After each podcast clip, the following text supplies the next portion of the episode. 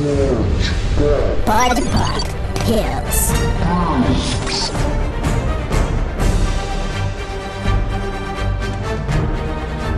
Bom, gente, meu nome é Igor, tá começando mais um Pod Pop Pills. Eu sou o é, William. Fico confuso que eu tenho dois nomes, gente.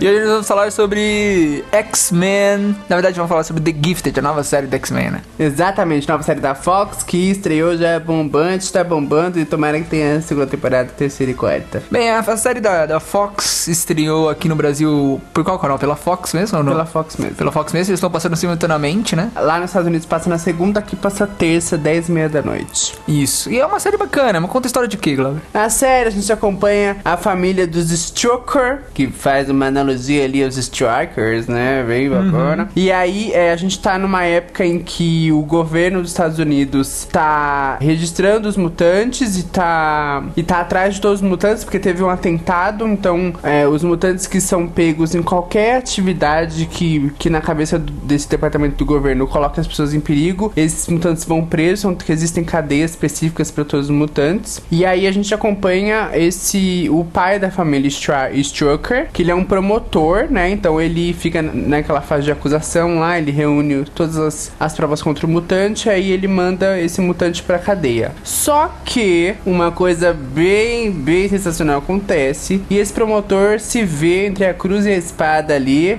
porque ele vai ter que decidir se ele realmente vai continuar fazendo o que ele tá fazendo ou se ele vai se rebelar. A gente não pode contar, contar o que acontece porque, né? Spoiler total do primeiro episódio. A ideia é a gente apresentar a série pra vocês e vocês ficarem decidirem se vão assistir ou não. A pri- o primeiro episódio foi dirigido pelo Brian Singer, né? Que é o diretor de todos os filmes do X-Men, X-Men 1, X-Men 2, menos o 3 e o Primeira Classe. Mas é o cara que meio que trouxe o X-Men pro cinema. É muito foda. O- a série é bem bacana, assim. Eles, eles falam do, do poder mutante exatamente como era no primeiro filme, um tipo de problema, tra- tratando de preconceito, de revelação, faz alusão à raça, né? Etnia, à homossexualidade. Quando uma certa personagem tá contando pra uma outra personagem, tá se abrindo, né? Ela tá se assumindo se assumindo mutante, né? Então, tipo, é bem bacana. Eles fazem bastante É alusão bem a legal. O legal da série é que a série voltou às origens lá do X-Men de 2000, né? Uhum. Voltou às origens do que o X-Men queria pregar mesmo. E o bacana, é como eles estão passando num canal de TV aberta, eles sempre tem que puxar pra essa coisa mais família, pra essa coisa falar com bastante gente e tal. E eles conseguem fazer isso. A série toma muito cuidado de, de ter uma, uma direção de arte bacana que traga pros fãs de X-Men o que ele quer ver, né? Então tem muitas perseguições, muitas batalhas que a gente aco- acompanha um grupo de meio que refugiados da, da, da polícia, que eles, eles são uma, tipo uma irmandade.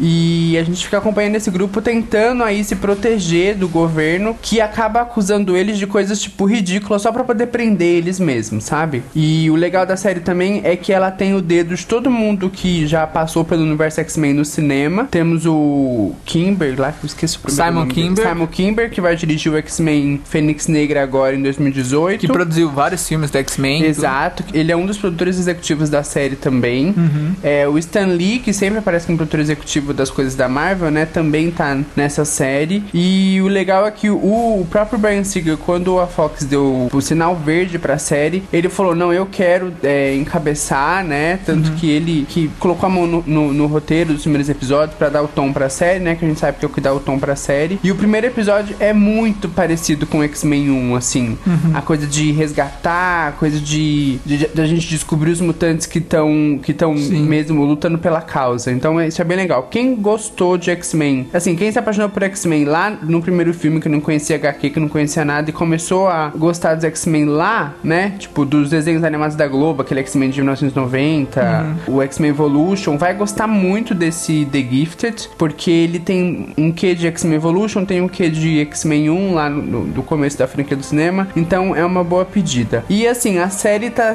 tá, muito, tá muito bem de audiência. Do, do primeiro episódio episódio até o terceiro, eles tiveram um aumento de 87% de audiência lá nos Estados Unidos. Caralho. Então ela já começou bem, mas ela foi ficando melhor ainda com o passar das semanas. Que agora todas as TVs, assim como aqui, como a Globo, por exemplo, tem o Globoplay, todas as TVs lá fora têm canais de streamings, né, pelo site. Então eles começam, eles contam a audiência do ao vivo, o pessoal que grava pra assistir depois, e o pessoal que faz o streaming também. Então a audiência da série tá muito boa, as chances dela ser renovada são gigantes. Ela é a série mais assistida numa grade, é, na, na, na grade da Fox, em uma segunda-feira, é, nos últimos dois anos. Caramba. Então ela é a série que ela teve um pico de audiência. A última que conseguiu esse marco foi o retorno do Arquivo X, que foi na Fox também. E a estreia, ela teve é, 7,3 milhões de espectadores no dia da estreia. Nos três dias seguidos, né? Porque eles fazem reprise e tal, somou mais 4,9 milhões de espectadores. Então, assim, tipo, a série tá indo muito bem. Alguns do elenco são um pouco fraquinhos. Alguns tá falando do cara do True Blood, é isso? Não, o cara do True Blood ele já é fraco por natureza, então a gente não considera. Mas assim, um dos O menininho eu achei bem... Eu, ele nossa, é bem fraquinho. Eu achei ele bem fraco. Aí ali eu não sei Puta se foi, tipo, pariu. se ele foi mal dirigido. Eu acho que não, porque Que é o a atriz, Singer, né? A atriz que faz a mãe, ela é muito boa, assim. Ela é muito boa mesmo. Nossa, mas ele é muito ruim, mano. Ele é, É, muito pra, fraco. quem já, pra quem já assistiu Once Upon a Time, a atriz que fazia a Mulan no Once Upon a Time faz a Blink, que é aquela mutante dos portais e tal. Aí a gente tem o Apache, tem o Eclipse, É, e que é um vo- e- mutante. São os mutantes bem lado B, assim, da Porque eles não, querendo ou não, é uma série de televisão, você não pode usar uns poderes muito fodas, né? Então É. eles tentam dar um, um miguezinho, pegar aqueles, Mas aqueles poderes que tão são fracos. fazer uns efeitos bacanas. Os efeitos são bacanas, mas não vai pensando que é cinema, gente. É Não, televisão. claro É outro, não. é um nível um pouquinho mais baixo. Aí a gente tem a Polaris também, que na HQ é uma das filhas do Magneto. E ela Uhum. tem o poder de mover, mover os metais, né? Nananã. Aí a gente tem os irmãos, que são os irmãos protagonistas, que é a menina loirinha que eu esqueci o nome. Bacana. E o menino também que eu esqueci o Tudo nome. bom. Mas a gente tem vários mutantes assim, e quando você. Porque a galera que é fã, né? Se você acompanhar o pessoal que é fã e tal, os grupos, eles compartilham o que é parecido com a HQ. E assim, tem muito personagem que aparece na HQ, tem muitas falas que são as mesmas. Então, pra você que é que é aquele cara que gosta da- das HQs de X-Men, você vai ver muita referência, muita coisa realmente que eles pegaram iguaizinhas da, do, da HQ. Acho que é isso. Acho que é uma série que, pra quem tava, tava precisando de X-Men, pra quem não gostou muito do desenrolar do X-Men no cinema, mas ainda assim se mantém fã da franquia. E eu acho que, junto com o Legion, é uma É, boa, é, uma isso boa produção pra você que tá gostando